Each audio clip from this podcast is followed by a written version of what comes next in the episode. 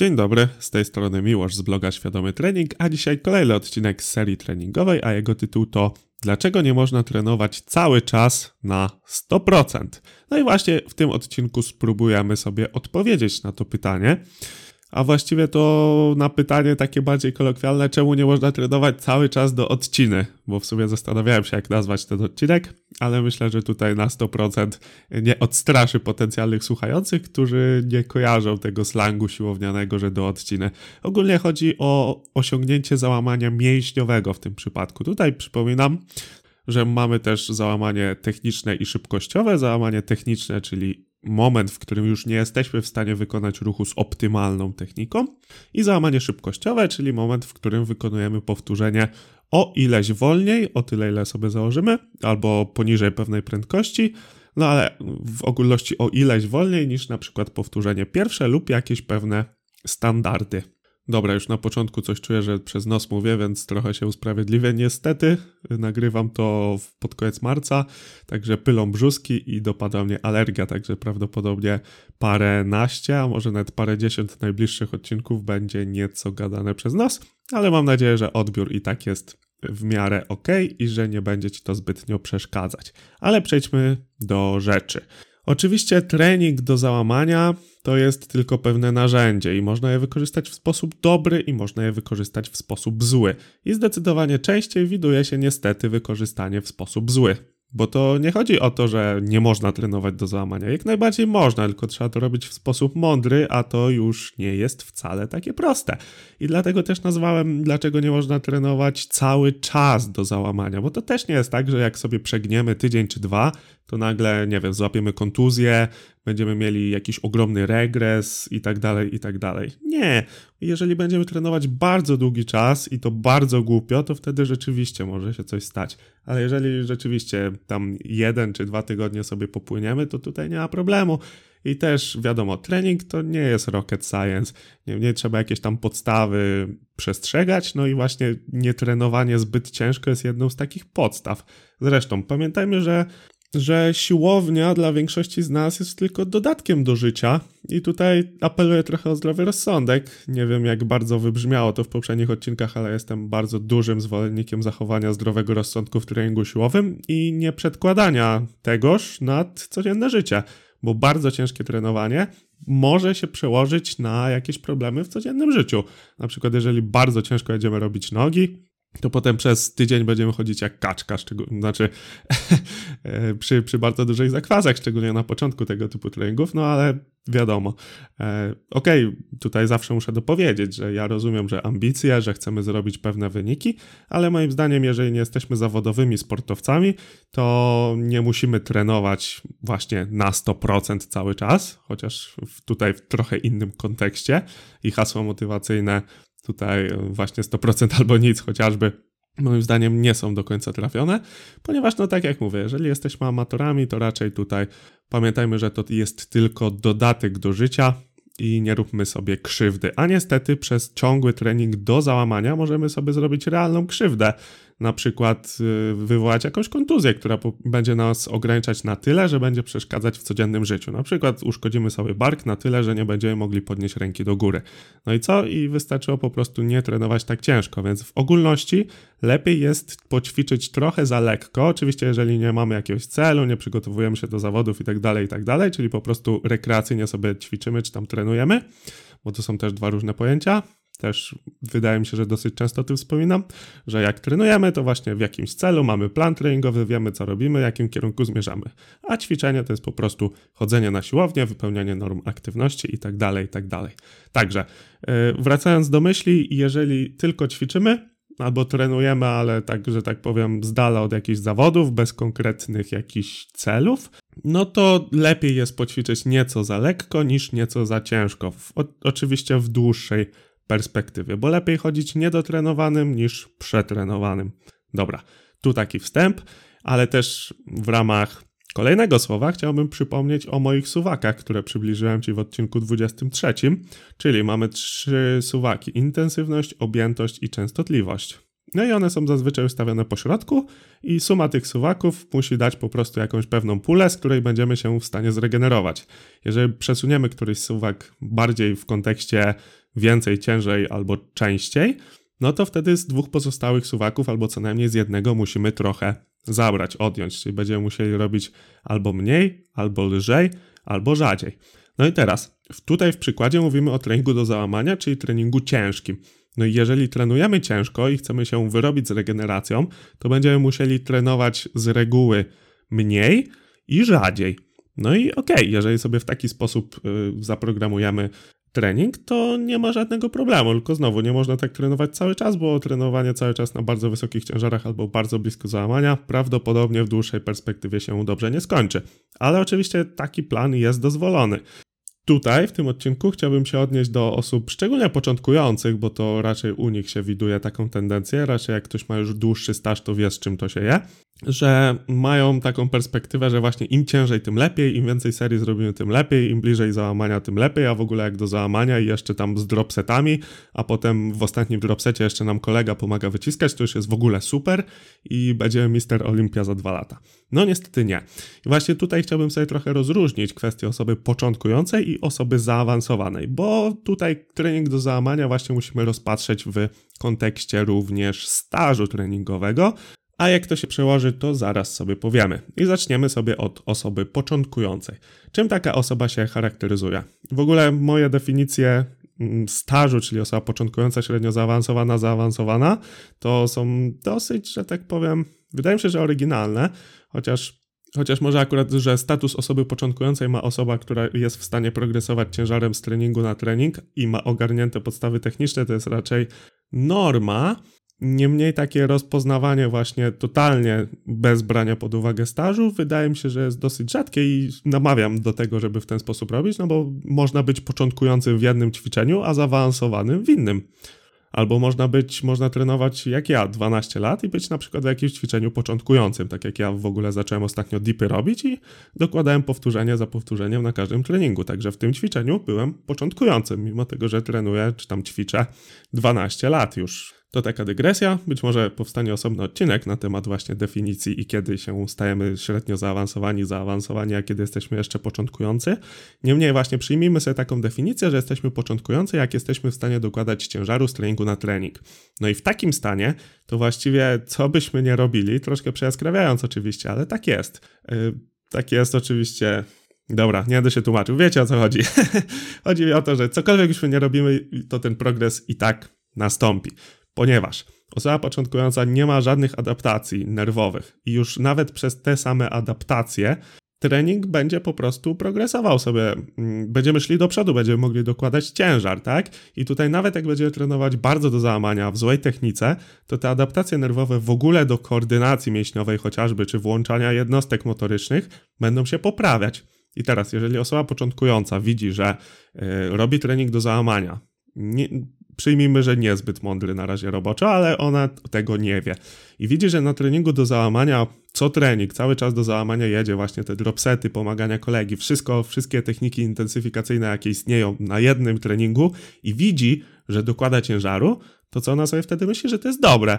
I dzieli się tym potem z innymi i jeżeli ktoś trochę potrenuje dłużej, to pewnie za parę lat zauważy, e, o czym w ogóle mówił i że to nie było prawdą. A dlaczego nie jest to prawdą? Zacznijmy od tego, że osoba początkująca y, ma ogarnięte podstawy techniczne, tak, ale nie ma y, opanowanej techniki w całości. I tu jest właśnie kwestia, że jak zbliżamy się do załamania mięśniowego, to jesteśmy już zazwyczaj, a w przypadku osób początkujących to ośmielę się powiedzieć zawsze, po załamaniu technicznym. Czyli parę ostatnich powtórzeń jest zrobione w ogóle w sposób nietechniczny. Popełniamy pewne błędy, zwiększamy ryzyko kontuzji. I pytanie, po co to robić, kiedy nawet nie do końca trenujemy docelowy ruch, czy też mięśnie, zależy jak kto patrzy na dane ćwiczenie.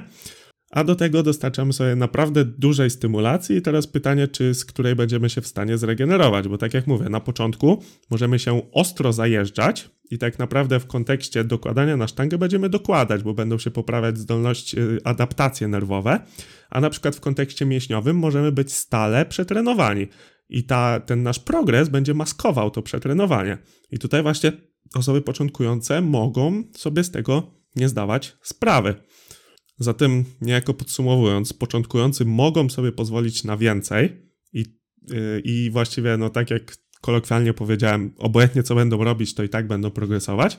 I właśnie z tego powodu często wykorzystują trening do załamania, bo też trzeba powiedzieć, że jak ktoś jest osobą początkującą, to zazwyczaj jest jeszcze zajarany tą siłownią, czyli jest super, pieką mnie mięśnie, mam zakwasy, był dobry trening, tego typu rzeczy. Mm, troszkę oczywiście też stereotypuję, bo są osoby początkujące, które na przykład y, pobierały przez jakiś czas wcześniej wiedzę i zaczynając ćwiczyć już są na takim poziomie mm, edukacyjnym dosyć wysokim, albo po prostu ćwiczą pod okiem jakiegoś bardziej doświadczonego trenera. No ale niestety nie oszukujmy się, większość osób e, z takim stażem jest właśnie taka, jak mówię, czyli hura optymizm, robimy wszystko, ciężary dokładamy. Jak dowalę sobie jeszcze dwie serie do załamania na klaty, to na pewno następnym razem zrobię więcej.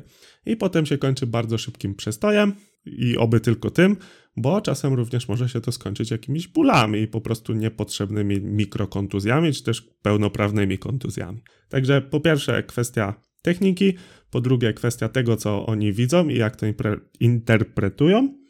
I po trzecie kwestia progresu, bo jeżeli progresujemy, to wcale nie chcemy się śpieszyć, żeby progresować jak najszybciej, ponieważ szybko wyczerpiamy właśnie te początkowe postępy i być może rzeczywiście szybciej dodamy na sztangę, ale w dłuższej perspektywie prawdopodobnie optymalne to nie będzie. Dobra, osoby początkujące to tyle, może jeszcze coś mi się w międzyczasie przypomni, ale przejdźmy do osób zaawansowanych, gdzie to wygląda już nieco inaczej. U osoby zaawansowanej, czyli takiej, która ma ogarniętą technikę, te adaptacje nerwowe są już na jakimś, nazwijmy to, poziomie, a co za tym idzie, wydolność neuromuskularna również jest większa niż u osób początkujących. Jak już wiesz z odcinka 15 o wydolności neuromuskularnej, chodzi o to, że po prostu jesteśmy w stanie wykorzystać większą część mięśnia. Czyli po prostu, tak jak początkujący powiedzmy wykorzystuje 60% włókien mięśniowych w jakimś ćwiczeniu, to zaawansowany może wykorzystywać 90%. I u niego zobacz, teraz jeżeli dojdziemy do załamania i te wszystkie 90% włókien mięśniowych przetrenujemy bardzo ostro, to to będzie zupełnie inna, inny poziom w ogóle stymulacji i też co za tym idzie uszkodzeń w takim kontekście, że trzeba będzie się z tego zregenerować. Zupełnie inna to będzie skala niż u osoby początkującej. To jest po pierwsze. Po drugie, osoba za. Tutaj chyba nie muszę dodać, że z treningu do załamania, takiego tam parę serii jeszcze w ogóle, e, inaczej, z cięższego treningu będziemy się dłużej regenerować, tak? Osoba zaawansowana nie jest w stanie dokładać z treningu na trening, więc jeżeli będzie niedoregenerowana, to będzie musiała te treningi przedłużać w czasie. Jak będzie musiała przedłużać w czasie, to być może adaptacje nerwowe nie będą do końca optymalnie zarządzane. Jeżeli robi cały czas tyle samo, czytaj, znaczy właśnie chciałem, wyprzedziłem swoje myśli, jeżeli robi cały czas do załamania i nie jest w stanie progresować, to prawdopodobnie będzie robiła ciągle tyle samo, czyli trening nie będzie się charakteryzował, oczywiście może też w innych parametrach to działać, ale uogólniając nie będzie się charakteryzował progresywnym przeładowaniem, czyli nie będziemy, jeżeli robimy na maksa i nie jesteśmy w stanie do tego dokładać, to robimy tak jakby cały czas to samo, nie robimy więcej, ciężej i tak dalej, i tak dalej. Także Owszem, ja nie chcę też, żeby z tego odcinka wychodził taki przekaz, że trening do załamania jest B i w ogóle nie można robić. Nie, można jak najbardziej robić, tylko tak jak mówię, z zasadą tych trzech suwaków i zdrowym rozsądkiem. Jeżeli będziemy robić ciężko, to nie możemy robić ani często, ani dużo, bo po prostu nie będziemy w stanie znieść tego regeneracyjnie i obojętnie jaką, jak wysoką regenerację byśmy mieli, bo zawsze da się zrobić za dużo. Zawsze. I oczywiście w planie są momenty, kiedy chcemy taki trening wykonywać do załamania, ale za to mało i lekko. Także, tak jak powiedziałem na wstępie, chyba w pierwszym zdaniu, trening do załamania jest pewnym narzędziem, a to jak je wykorzystamy, to jest już inna kwestia. I tak, tak jak powiedziałem, niestety większość osób korzysta z tego narzędzia w sposób nieświadomy. I niestety równie często sobie tym szkodzą. Bo tak swoją drogą, inspiracja do tego odcinka to był jeden post na TikToku. Wrzuciłem mem i właśnie tam było a propos treningu do załamania i kiedy tłumaczysz komuś, że nie można cały czas robić klaty do odciny. I był właśnie komentarz od osoby początkującej, bo ona też się tam chwaliła, jak trenuje na swoim. Znaczy też, ja się nie chwalę, jak trenuję, ja się dzielę wiedzą, ale no ona też tam była związana ze sportami siłowymi. Parę tam postów przejrzałem i prawdopodobnie zbyt dużego stażu ta osoba nie miała i prawdopodobnie właśnie wpadła w taki błędny zamysł ze swoich doświadczeń, że skoro on trenuje do załamania i jest, po, jest początkującym i ma na tym efekty, to znaczy, że można tak robić cały czas. No cóż, mam nadzieję, że za kilka lat ta osoba sobie spojrzy jeszcze raz na ten komentarz, znaczy no wiadomo, że konkretnie na komentarz nie, ale że po prostu zmieni się tej osobie perspektywa i że kiedyś już takich rzeczy nie będzie mówić. Ale oczywiście wiadomo, że też na TikToku nie da się wszystkiego powiedzieć, bo tam mam tylko minutę i właśnie sobie pomyślałem, że to będzie fajna, fajna kwestia do poruszenia w podcaście, gdzie mogę gadać właściwie bez limitu. A na TikToku w minutę takie rzeczy się niestety nie wyjaśni. Dlatego też przyjąłem sobie taki wyznacznik tutaj trochę off-topu, że jeżeli robię coś na TikToku, o czymś mówię, jest więcej komentarzy negatywnych niż pozytywnych, w sensie, że tam wyzywają mnie, że się nie znam i że co ze mnie za trener, kolejny trener z TikToka i tak dalej, i tak dalej, to znaczy, że mówię o rzeczach za trudnych. Tak sobie przyjąłem i z tego się trzymam, więc po prostu jak, jak mam takie sytuacje, to już na ten temat więcej nie nagrywam. A tutaj w podcaście na szczęście, no oczywiście wiadomo, na TikToku średnia wieku nie jest zbyt wysoka, zatem też średnia stażu na siłowni też nie jest za wysoka, a tutaj na podcaście najprawdopodobniej średnia wieku jest o wiele wyższa, są o wiele bardziej świadomi ludzie, to, to na pewno, no jeżeli w ogóle słuchasz mojego podcastu, no to jesteś super świadomy i jak to zawsze lubię mówić, jeżeli się rozwijasz w danym temacie, to już jesteś przed 99% innych osób i to jest naprawdę prawda. No, także tu się mogę wygadać, mogę powiedzieć, co myślę, i oczywiście też zdaję sobie sprawę, że nie każdy musi się ze mną zgadzać. Ja akurat w kontekście właśnie bardzo ciężkiego treningu, zresztą tak jak powiedziałem w tym odcinku 23 o tych suwakach, ja wiem, że mam troszkę podejście takie nieco bardziej w kierunku lżejszego treningu, ale po prostu takie mam doświadczenia. Tak jak mówiłem w tamtym odcinku, patrzy, patrzyłem, testowałem, jak to jest z treningiem bardzo dużo i bardzo często i wydaje mi się, że też to są dobre alternatywy, które mogą przynieść równie dobre, a może nawet lepsze efekty. Także nawet jeżeli ktoś trenuje zawodowo, czy też półzawodowo, to wcale nie znaczy, że musi bardzo często i namiętnie trenować do załamania. Tu już wracając do tego odcinka. Także pamiętam, że poruszyłem jakiś wątek, ale go nie dokończyłem i nie dokończę, bo sobie nie przypomnę. I no i słowem kończącym mam nadzieję, że Ci tutaj wyjaśniłem, dlaczego nie można trenować cały czas. Tutaj słowo klucz, no bo tak jak mówiłem i jeszcze raz to podkreślę, okresowo, czy też trening do załamania jako narzędzie w odpowiednich warunkach będzie jak najbardziej spoko. Niemniej nie możemy się zajeżdżać, bo to po prostu w dłuższej perspektywie nie ma sensu. Po pierwsze, narażamy się na kontuzję, a po drugie, prawdopodobnie progres nie będzie tak optymalny, lub w ogóle go nie będzie, jak mógłby być. No bo tu jest też kwestia pułapów objętościowych. To, objętość to jest po prostu ilość stymulacji dostarczanej, czyli jak, jakoś tam wypośrodkowana częstość, objętość i intensywność. Jeżeli przekroczymy pewien próg, to każda kolejna seria, w cudzysłowie nazwijmy to, będzie nam dostarczała spadków, a nie przyrostów, a jeżeli jeszcze jakiś próg przekroczymy, to już w ogóle nasz trening będzie więcej robił szkody niż pożytku. Także nie można robić za dużo, nie można robić za lekko też oczywiście, jeżeli chcemy notować pewne efekty. Jak zawsze złoty środek i tutaj jeszcze raz powtórzę, zdrowy rozsądek. A jeżeli chcesz się dowiedzieć, jak układać takie plany ze zdrowym rozsądkiem i w odpowiedniej dawce stymulacji, to zapraszam Cię do mojego kursu Rozpisywanie planów treningowych, gdzie znajdziesz 11 godzin materiału podzielone na 14 modułów, gdzie krok po kroku mówię Ci, jak układać taki plan. Również tam jest parę przykładów. Ogólnie wszelkie informacje znajdziesz na świadomytrening.pl slash kurs plany, oczywiście pisane przez S, czyli świadomy trening. Na koniec klasycznie zachęcam Cię do podzielenia się tym odcinkiem z innymi, a jeżeli cenisz to, co robię, do postawienia mi wirtualnej kawy, a możesz to zrobić pod adresem świadomytrening.pl kawa. Jeżeli masz do mnie jakiekolwiek pytania, to napisz do mnie na Instagramie lub pod adres kontakt małpa świadomytrening.pl. Wszystkie adresy oczywiście bez polskich znaków, czyli przez S. Mówił Miłosz Szkudlarek i słyszymy się w następnym podcaście. Dzięki.